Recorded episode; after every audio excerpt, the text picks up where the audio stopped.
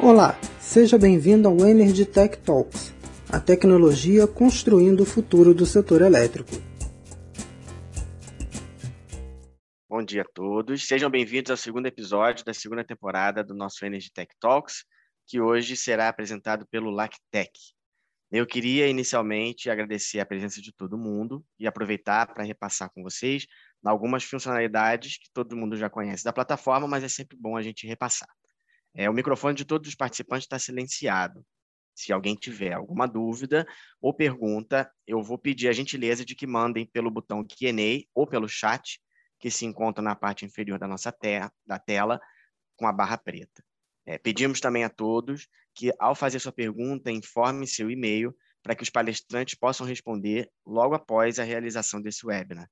Como a gente tem bastante conteúdo, o Lactec pediu para a gente fazer nesse formato, ao invés das perguntas serem respondidas durante o webinar, tá bom? Disponibilizamos no fundo de tela do webinar um QR Code para que todos possam responder à pesquisa de satisfação do episódio. Pedimos a todos que respondam a pesquisa ao final do webinar, sua participação é muito importante para nós. Eu espero que todos tenham uma ótima apresentação e obrigado pela participação.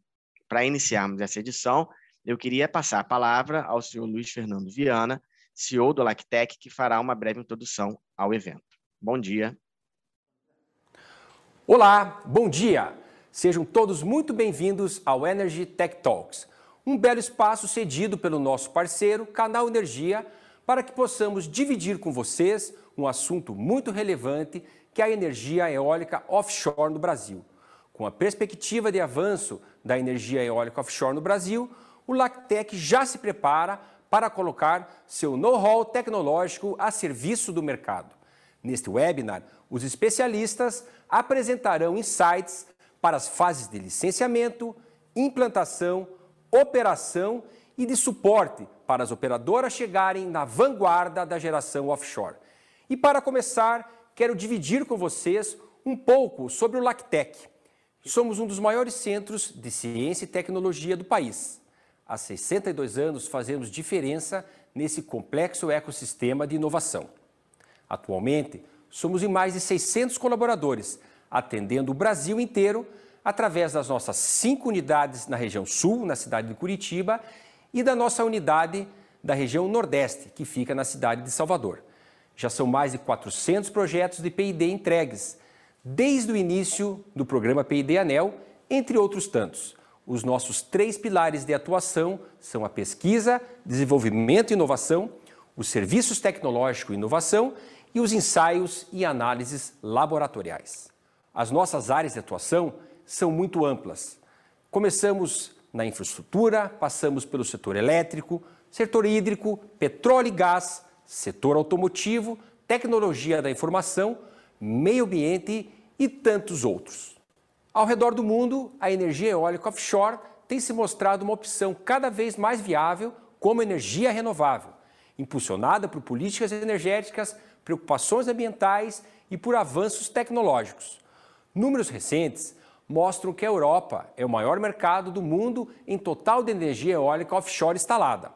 Na Ásia, vários países já apresentam algum desenvolvimento direcionado para eólicas offshore e estão tomando medidas para estimular as indústrias locais. Nas Américas, os Estados Unidos estão na indústria eólica offshore desde 2016. Aqui no Brasil, não só o setor elétrico, mas também a indústria de petróleo e gás está buscando entender o potencial e outras características referentes a essa fonte. Agora passo a palavra ao Felipe Pérez, pesquisador do Lactec que dará um overview tecnológico sobre a eólica offshore. Aproveito para desejar a todos um excelente evento e que vocês saiam inspirados, tanto quanto o Lactec, a ajudar o Brasil a estar na vanguarda da geração da energia eólica offshore. Tenham todos um excelente dia.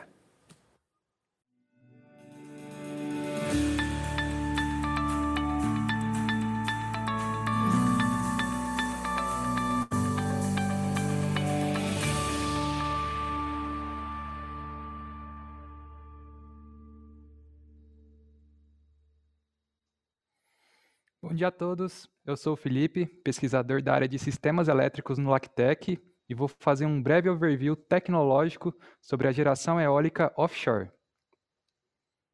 Bom, as turbinas eólicas são tipicamente compostas por equipamentos mecânicos e elétricos. Os rotores, com as suas pás, e a caixa de transmissão são os principais componentes mecânicos para capturar a energia do vento e acionar o gerador. A caixa de transmissão faz a adequação da velocidade de rotação da turbina de acordo com os requisitos do gerador.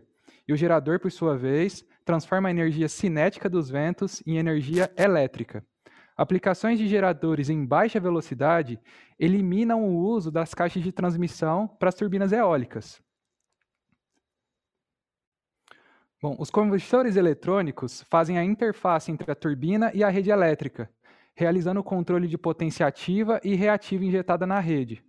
Os conversores também são capazes de controlar outras variáveis, como tensão e frequência, auxiliando na prestação de serviços ancilares para a rede de forma geral. Os transformadores realizam a adequação dos níveis de tensão desejado para conexão com a rede principal, dentro dos requisitos de qualidade de energia impostos pelo operador do sistema.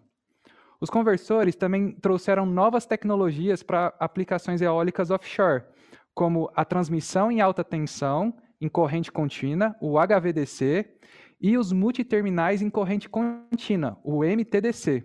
No caso da configuração offshore, os custos de HVDC se tornam mais viáveis para distâncias maiores que 50 km de cabos submarinos, o que diverge completamente das aplicações onshore, com mais de 800 km para viabilidade.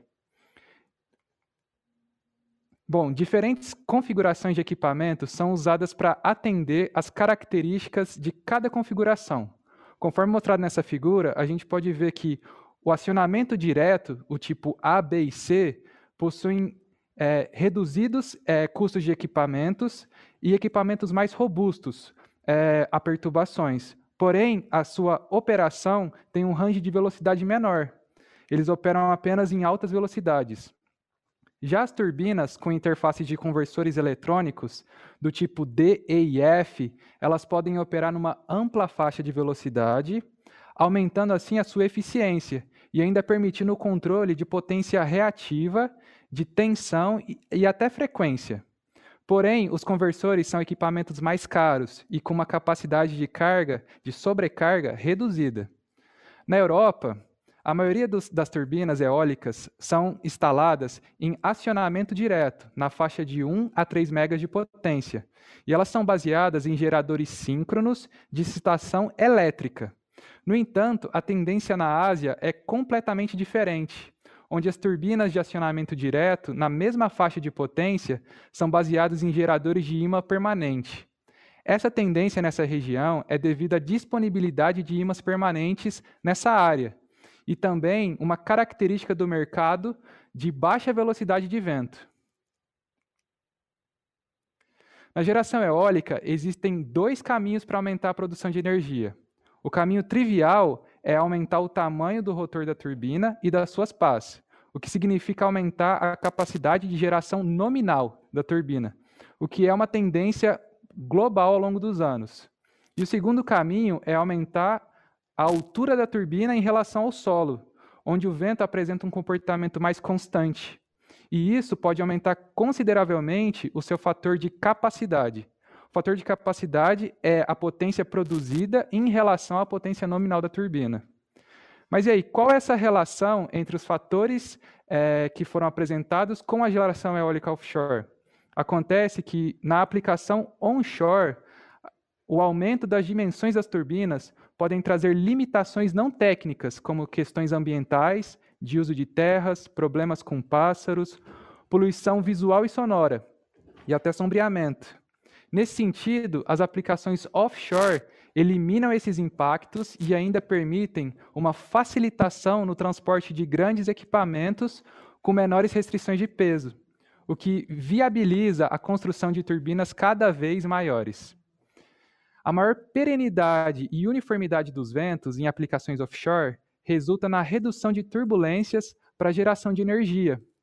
Mas ainda vale ressaltar que existem grandes desafios para a aplicação offshore, sendo necessárias complexas estruturas de sustentação, altos custos de manutenção e controle e uso de materiais resistentes à oxidação do mar, além de interações eletromagnéticas e vibrações.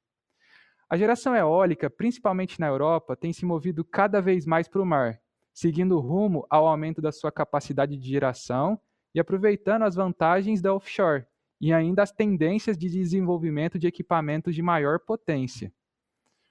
Essas turbinas gigantescas, de aproximadamente 250 metros de altura, são mais confiáveis, pois podem gerar energia de uma forma mais uniforme, diminuindo a necessidade de backups e trazendo resultados bons para o mercado de energia.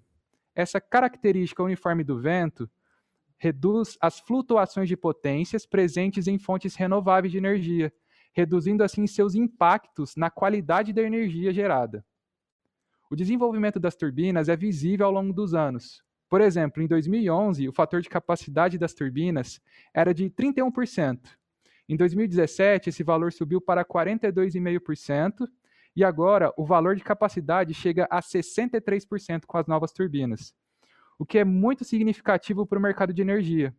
Mas esse não é o final ainda. Existem pesquisas sendo realizadas para permitir o desenvolvimento de turbinas eólicas de até 500 metros de altura, que trazem muitos desafios na área de materiais e estruturas.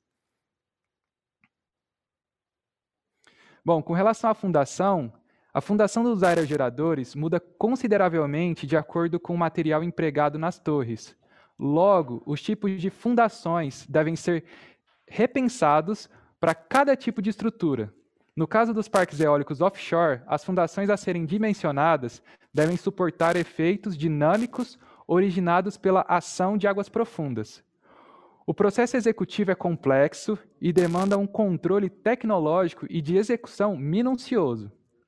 As fontes de estrutura, de, as fundações offshore podem ser divididas de acordo com a profundidade da base e o seu tipo de fixação no fundo do oceano. Outras características como resistência das ondas e oxidação do mar, do, da, do mar devem ser levados em conta. As fundações fixas são geralmente aplicadas em locais mais rasos, e as fundações flutuantes são aplicadas em lugares mais profundos, acima de 50 metros de profundidade. Obrigado pela atenção. Agora, para dar continuidade, eu passo a palavra para Mariana, que abordará alguns aspectos ambientais. Obrigado.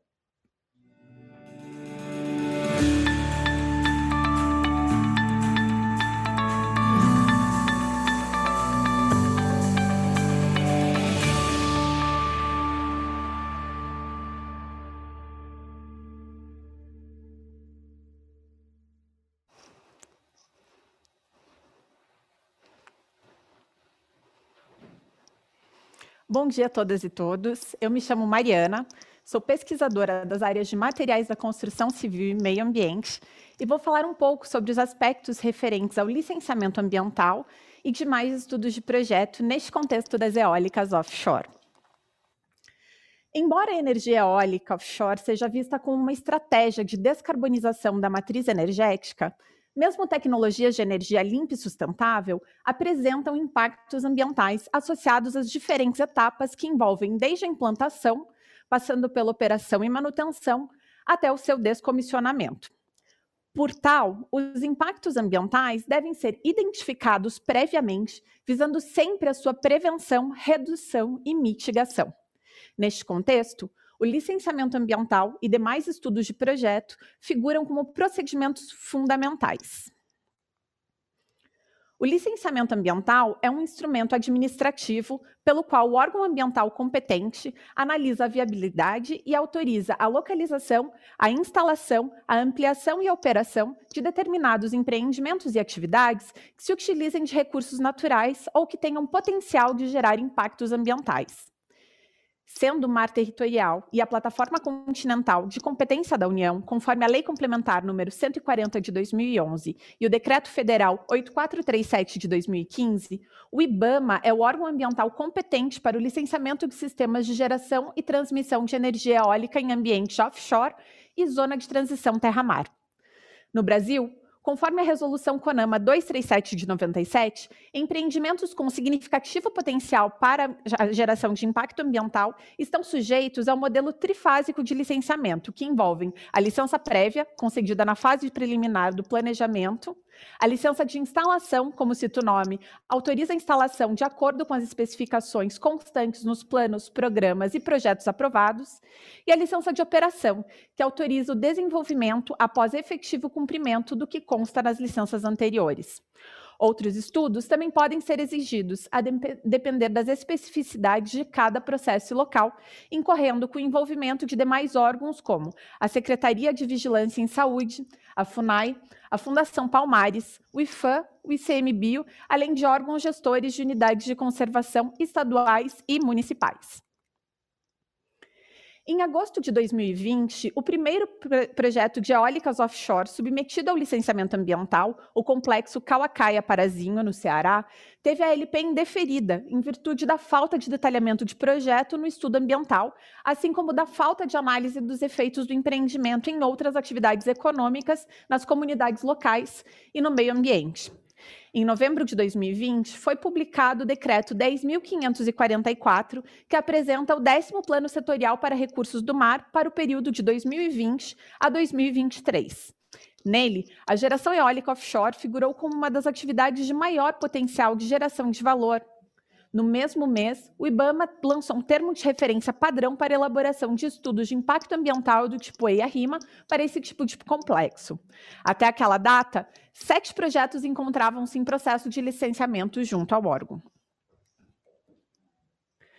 Para o licenciamento ambiental de complexos eólicos offshore, figuram como aspectos relevantes do TR do IBAMA que o estudo deverá incluir todas as estruturas adjacentes, além da unidade geradora de energia eólica em si. Ou seja, a rede conectora submarina, a subestação marítima, a rede de transmissão de energia, incluindo os trechos submarino e terrestre e subterrâneo, assim como o segmento aéreo até a conexão com o Sistema Interligado Nacional, a subestação terrestre e as áreas de apoio exclusivas para a obra. Neste contexto, alternativas tecnológicas e locacionais podem ser elencadas como desenvolvimento de análise de projeto no âmbito do planejamento marinho nacional e regional, o estudo do distanciamento mínimo da costa, a avaliação do impacto visual e a elaboração de mapa de identificação de usos múltiplos pré-existentes.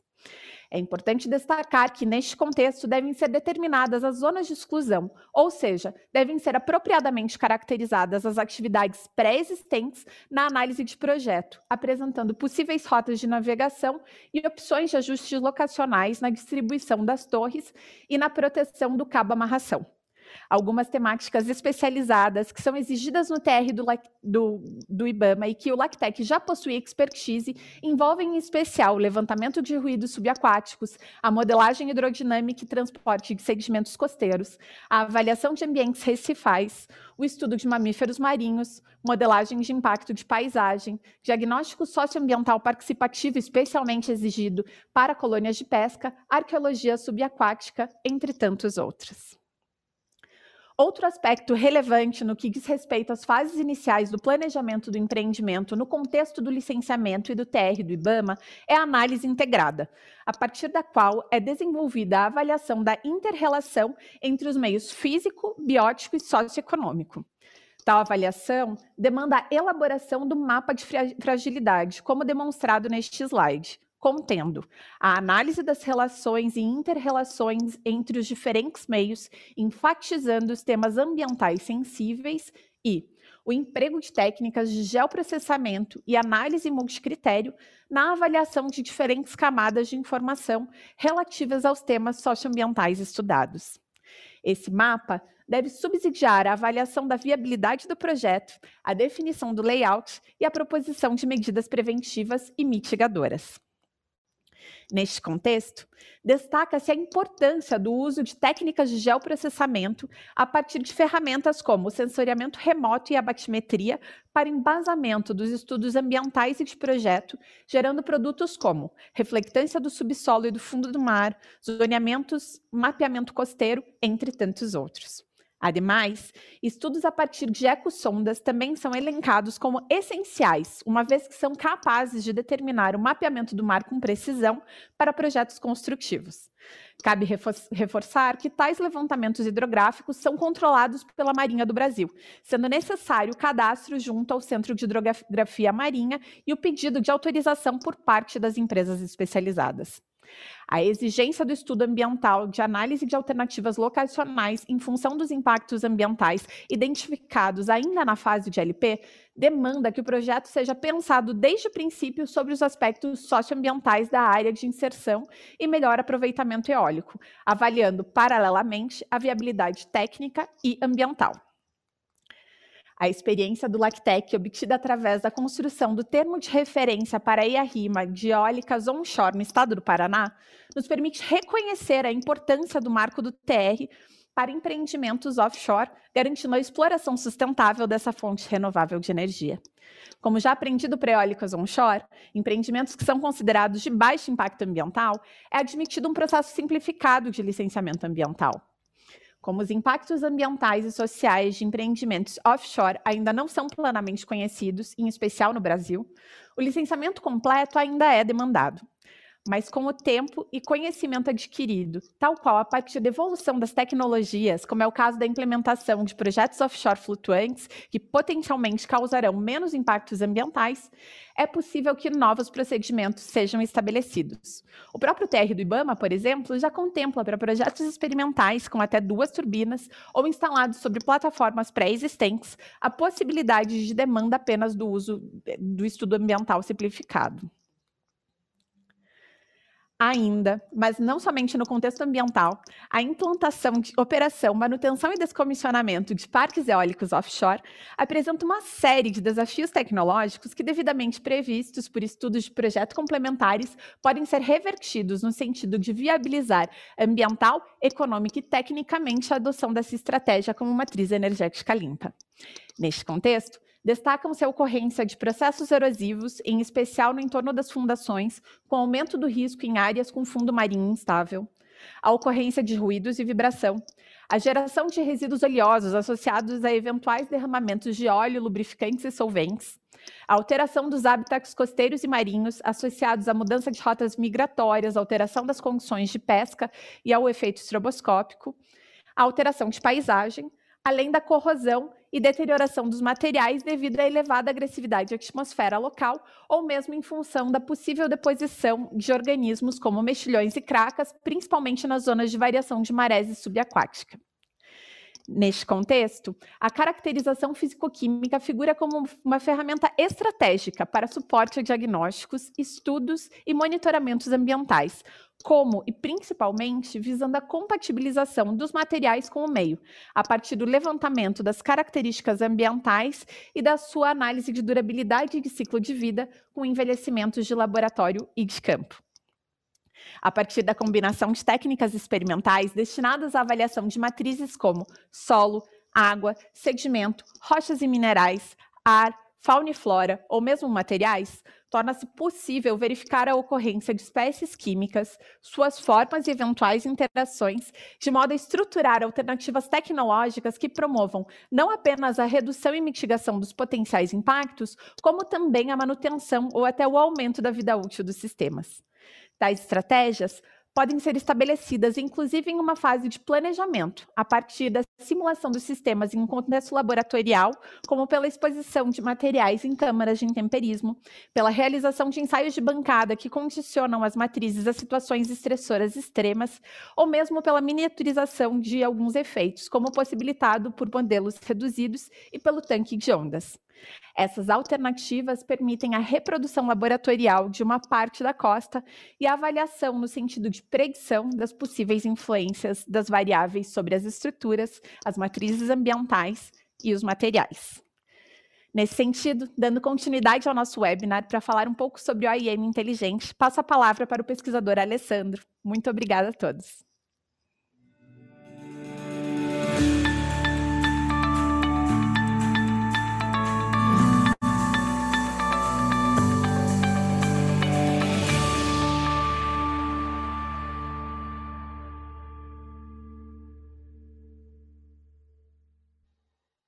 Bom dia a todos. Me chamo Alessandro e integro, a equipe de pesquisa de sistemas mecânicos do LACTEC. Neste painel, tratarei das tecnologias de monitoramento que nos permitirão uma operação e manutenção inteligentes para parques eólicos offshore. O International Asset Management define o termo gestão de ativos como sendo uma ação coordenada de uma instituição visando a realizar valor com seus ativos.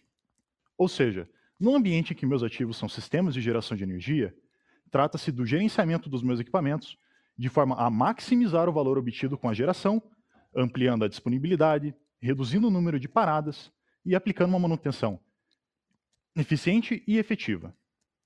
Essa prática está diretamente ligada ao OIM do ativo, servindo como uma ferramenta de melhoria das condições de operação e redução dos custos relacionados com a manutenção.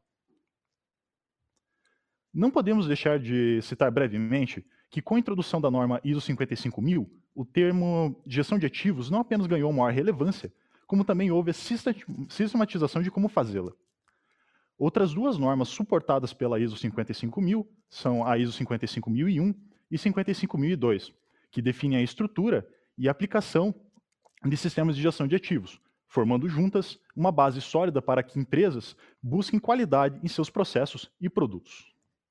A norma cita como benefícios da gestão de ativos a melhoria de desempenho financeiro, demonstração de responsabilidade social, melhor reputação e maior eficácia e eficiência. Quando falamos da aplicação de gestão de ativos para aerogeradores, devemos compreender que o ativo, isso é, o aerogerador, é composto de diversos subsistemas complexos e interdependentes. Ou seja, a falha de um subsistema pode implicar na operância de todo o equipamento. Dessa forma, a gestão do aerogerador do ponto de vista de operação e manutenção deve contemplar também a gestão desses subsistemas. Logo, o desafio de realizar valor nativo se torna muito maior, pois cada elemento da máquina deve ser compreendido corretamente e gerido para que o objetivo holístico da gestão se cumpra. Tais subsistemas apresentam particularidades quanto às suas características físicas, princípios de funcionamento, condições de operação e modos de falha esperados. Além disso, a experiência nacional no setor de energia eólica, ainda que vasta, se restringe a estruturas onshore. No ambiente offshore, a distribuição dessas falhas muda significativamente, como apresentado nos gráficos. Soma-se a isso o fato de que os custos associados com a manutenção em ambiente offshore são maiores, e sua realização implica em condições de trabalho mais arriscadas para os trabalhadores envolvidos nessas atividades. Assim, a gestão de ativos voltada para o IEM, para a geração eólica offshore, é fundamental para garantir a, seg a, a segurança operacional e redução dos custos de manutenção de um parque eólico offshore. Sabemos que para a gestão de ativos de um aerogerador, eu devo conhecer a complexidade dos seus subsistemas, seus modos de falha esperados. Todavia, a percepção dessa, e a ocorrência dessas falhas só se faz possível de forma preventiva se pudermos obter grandezas físicas mensuráveis a elas relacionadas, e definindo tendências e valores limite para cada uma dessas grandezas. Assim, devemos buscar por técnicas de medição e monitoramento que me permitam obter dados que representem a condição do meu ativo. O Lactec se apresenta como uma empresa pioneira na aplicação de métodos diversos para a gestão de ativos que vão desde vasos de pressão até máquinas de usinas hidrelétricas. Com a nossa experiência acumulada no emprego dessas técnicas de monitoramento, acreditamos que o futuro da geração eólica offshore no Brasil envolverá a medição, em tempo real, de diversas grandezas físicas que permitirão um diagnóstico preciso quanto às condições de integridade dos aerogeradores. Essas técnicas atualmente envolvem medidores de deformação, deslocamento, acelerometria, inclinômetros, entre outros. Todavia, o ambiente offshore demandará de novas soluções, atualmente em desenvolvimento ao redor do globo. Apresentaremos algumas técnicas que acreditamos serem de interesse para o futuro da energia eólica offshore nacional. Uma delas é o monitoramento do leito marinho com emprego de sonares. A empresa norueguesa Nortec, por exemplo, dispõe de um sistema de monitoramento de sonar que utiliza feixes acústicos para a detecção do relevo do leito marinho, emitidos em diversos pontos da estrutura da torre do aerogerador. Os dados obtidos com esses sonares fornecem um perfil de espalhamento acústico ao longo do feixe, permitindo a obtenção de informações sobre alterações do relevo no fundo do mar, bem como a natureza dos sedimentos suspensos. Outra tecnologia que permite o monitoramento do leito marinho envolve o emprego de sondas capacitivas que são capazes de indicar a ocorrência de erosão ou deposição de sedimentos na vizinhança das fundações da torre. Uma malha de sensores pode ser formada com a instrumentação de múltiplos aerogeradores, e a aquisição de dados sem fio dispensa a necessidade de cabos. Dessa forma, pode-se obter em tempo real e de forma pouco intrusiva o comportamento do leito marinho de toda uma região do parque eólico. Aerogeradores offshore estão sujeitos a carregamentos mecânicos oriundos da interação da estrutura com o vento e mar, bem como carregamentos da operação da máquina.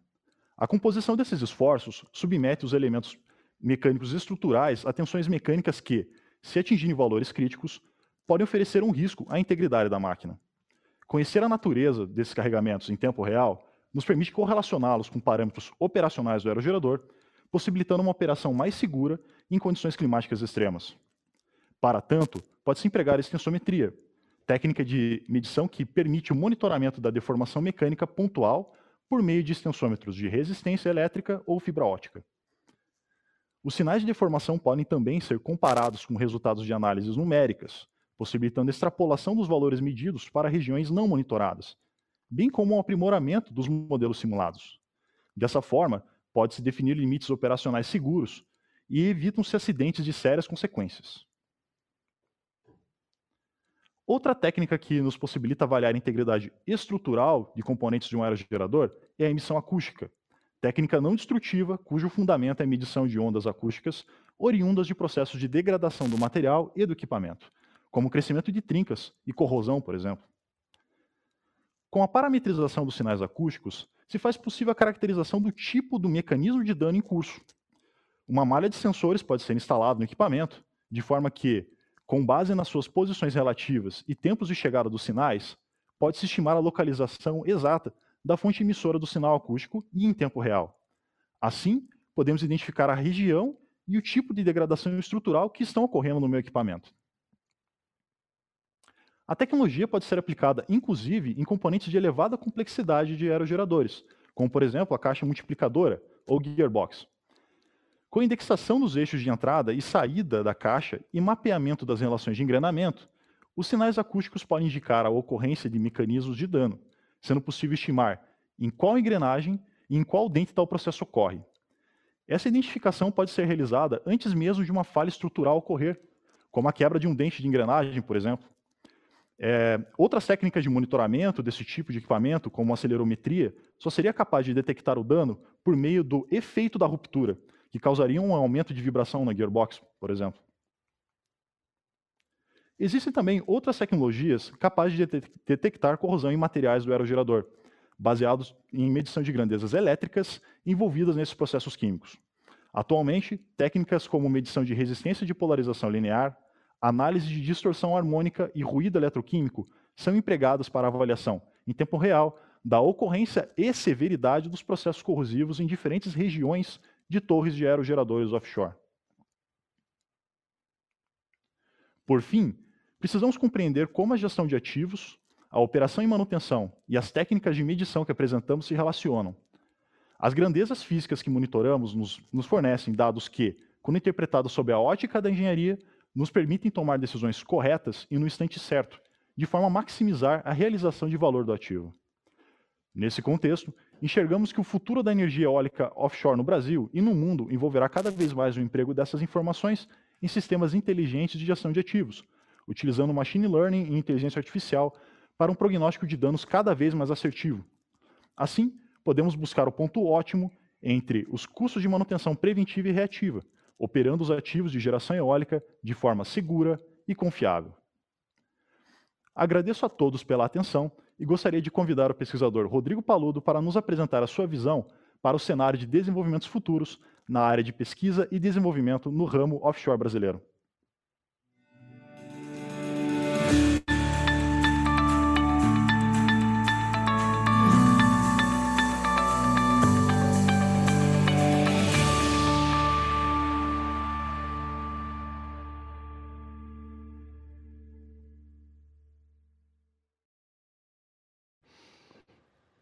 Obrigado, Alessandro. Bom dia a todos. Meu nome é Rodrigo Paludo. Eu sou pesquisador nas áreas de novas energias e energias renováveis no LACTEC. Minha apresentação é, será sobre as perspectivas de desenvolvimento da eólica offshore no Brasil. Bom, o Lactec vem se preparando para ofertar um grande range de opções de estudos onshore, nearshore ou offshore. Nessa linha está sendo construído um tanque de ondas que possibilitará a realização de ensaios físicos dos mais variados tipos, de modelos reduzidos. Bom, esse tanque, é, oriundo de um projeto de P&D ANEL, com a Global Participações em Energia, foi concebido para ser capaz de simular desde o ambiente costeiro até ambientes offshore, permitindo a simulação de correntes e maré, ao mesmo tempo com a geração de ondas. São vários diferenciais frente aos empreendimentos já existentes no Brasil. A ilustração é, fornece uma ideia do sistema de geração de ondas, composto por 15 pás articuladas que são capazes de se trasladar individualmente para frente e para trás, produzindo os mais é, variados tipos de frequências de ondas. Bom, a construção do tanque já teve início e sua estimativa de finalização é para dezembro desse ano. Nesse laboratório, serão executados testes em modelos físicos reais, mas não somente isso. Contamos também com um time de especialistas nos mais diversos tipos de simulações de mecânicas dos fluidos e estruturais. Tá? Desse modo, é, a nossa capacidade passa a ser de simular e validar em modelos físicos reais os resultados simulados computacionalmente, sendo de nossa competência a realização de otimizações, avaliação da eficiência de sistemas de geração de energia, análise de transporte de sedimentos, areia nesse caso, e, consequentemente, a possibilidade de avaliar previamente diversas condições para a implementação de um parque eólico offshore. Aqui o um exemplo na Dinamarca, né, um dos grandes parques eólicos mundiais, o Horns Heavy 3, com capacidade instalada de 407 megawatts de potência, Fica aproximadamente 30 quilômetros da costa no Mar do Norte. Lá são utilizadas turbinas da Vestas, de 8,3 megawatts, são 49 unidades, né, da V164, que possuem rotor com diâmetro de 164 metros. Bom, no Brasil, os estudos apontam para um grande potencial energético. De todo modo, apesar de extensa, a costa brasileira possui pontos de maior e de menor interesse. Né? Porém, de todo modo, é, à medida que nos afastamos da costa, a tendência é que o vento tenha maior velocidade. E, consequentemente, é, à medida que nos aproximamos da costa, menor velocidade. Tá? É, bom, é comum o surgimento de outros problemas né, é, quando nos aproximamos da costa, como a poluição audiovisual. É, portanto, é, na linha seguida pela Dinamarca, espera-se que essa faixa de utilização seja, a princípio, mais próxima da costa, da ordem de uma ou duas dezenas de quilômetros. Uma das grandes vantagens da costa brasileira é a sua extensão, o que aumenta a possibilidade de escolha de áreas mais apropriadas para a implantação é, de empreendimentos offshore, sendo essa uma, uma vantagem sobre países com costas menores, onde a capacidade de escolha, naturalmente, fica mais limitada. Nesse slide é apresentado um quadro do potencial eólico offshore em gigawatt, né, por faixa de profundidade.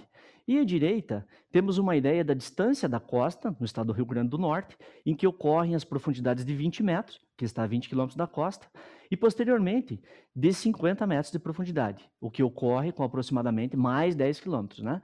Em suma, na região escolhida para comparação, nos primeiros 20 quilômetros, o declive é de 1 metro por quilômetro. Desse ponto em diante, é, o declive passa a ser mais acentuado, em torno de 3 metros por quilômetro, né? conforme pode ser visto na imagem da direita. Contudo, isso é variável ao longo dos 8.500 quilômetros de costa brasileira.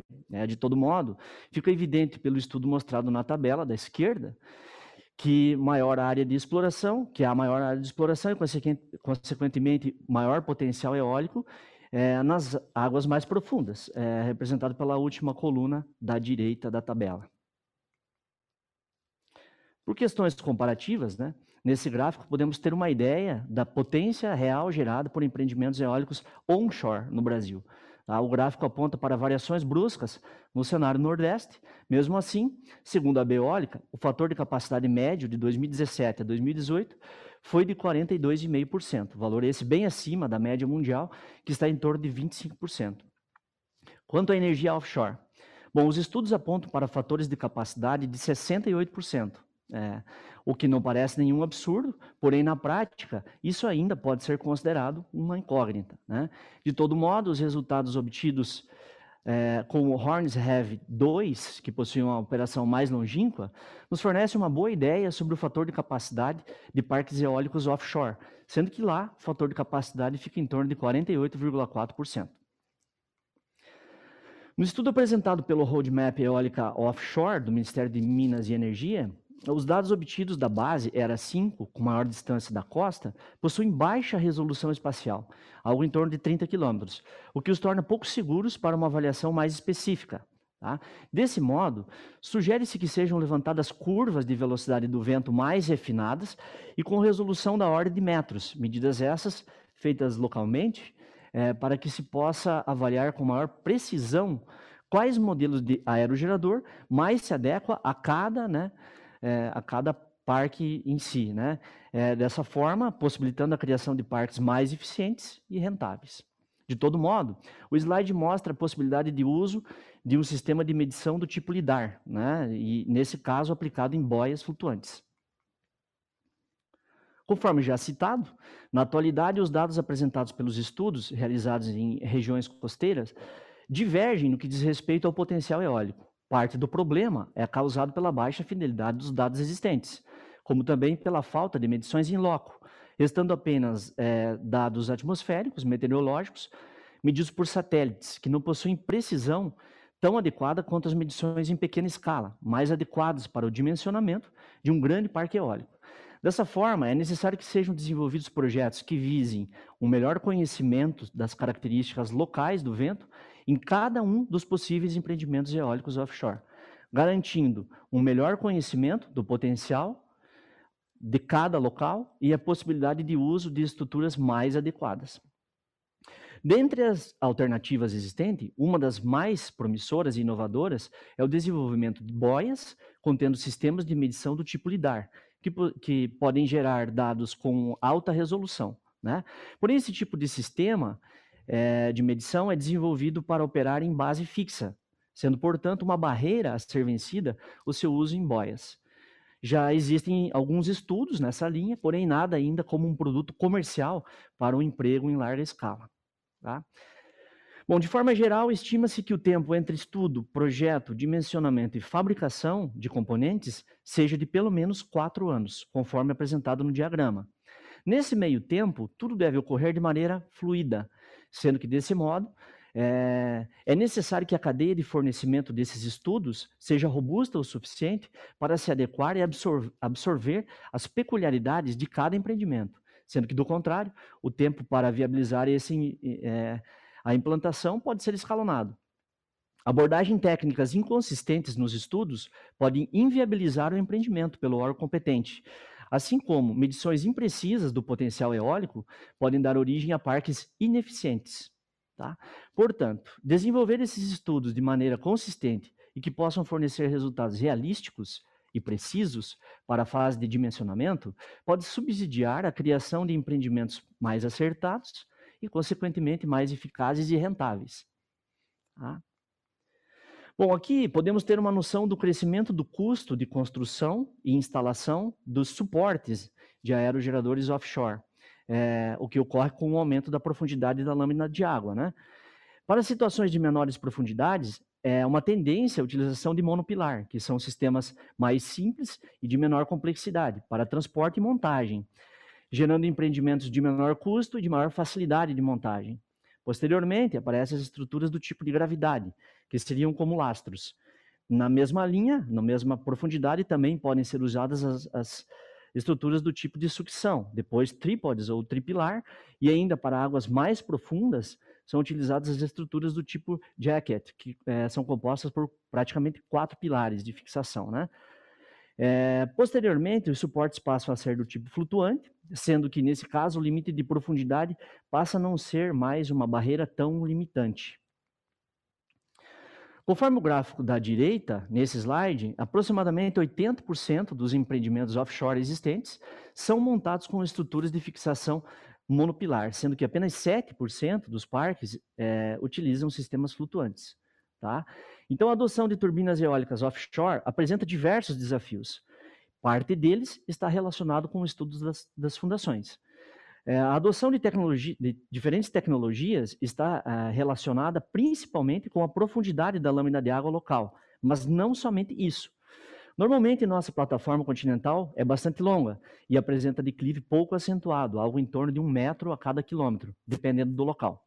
De todo modo, variações desse relevo podem gerar esforços hidrodinâmicos diversos que merecem atenção no momento de selecionar o tipo e o dimensionamento mais apropriado para cada estrutura, podendo ser utilizado como exemplo, obviamente que é um exemplo bastante extremo, para fornecer uma ideia do conceito previamente apresentado, o Cânion de Nazaré, onde ocorre toda uma variação da hidrodinâmica que resume numa, se resume numa elevação da amplitude é, de onda, né? Então, de todo modo, situações de menor complexidade também devem ser avaliadas no momento da escolha das regiões mais ou menos adequadas para as instalações offshore. Portanto, a utilização de estruturas é, laboratoriais como tanque de ondas, capaz de elaborar ensaios complexos em modelos físicos reais, aliado, é, aliada às simulações computacionais de mecânica de fluidos, são cruciais para a avaliação e definição do melhor tipo de dimensionamento e de estruturas para cada site offshore.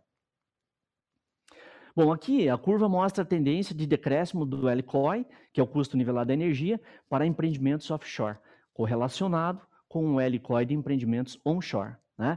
Então, com base nesse gráfico, pode-se afirmar que o custo da energia eólica offshore não ocorre somente é, em caráter especulativo, mas ocorre também do ponto de vista da viabilidade técnica e financeira. Em 2019, pela primeira vez, a tecnologia de geração eólica offshore atingiu patamares inferiores aos 100 dólares por megawatt-hora, mostrando-se como uma alternativa concorrente com outras formas de geração, de geração de energia elétrica, tanto alternativas quanto convencionais. Bom, é, visualizando a utilização da energia eólica offshore no Brasil não apenas como algo futurístico, são apresentadas algumas tendências mundiais que, para nós, se mostrarão como viáveis de médio a longo prazo. Tá?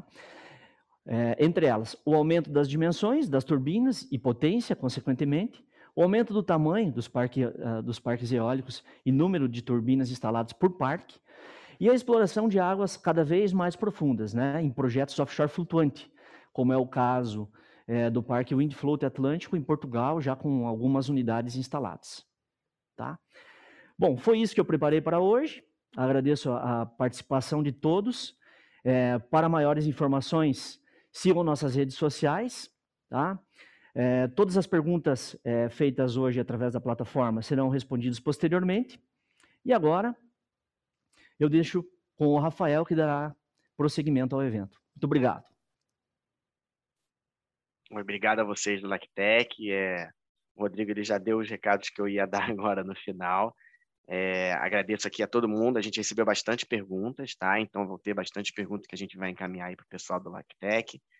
É, algumas pessoas a colocar aqui os e-mails direitinho. Então, a gente vai mandar para todo mundo agora, até o final do dia, o LACTEC vai responder a todos, tá? É, eu queria agradecer mais uma vez aí a presença de todo mundo. A audiência foi bastante qualificada aqui no evento de hoje. Queria agradecer ao LACTEC pelo rico debate e a todo mundo pela presença. É, fiquem atentos que no dia 27 de maio a gente vai ter o terceiro episódio dessa temporada, que, que será apresentado pela Schneider. Obrigado a todos e um ótimo dia e até a próxima, pessoal. Agradecemos a sua audiência e não se esqueça de acompanhar o próximo episódio. Energy Tech Talks, a tecnologia construindo o futuro do setor elétrico.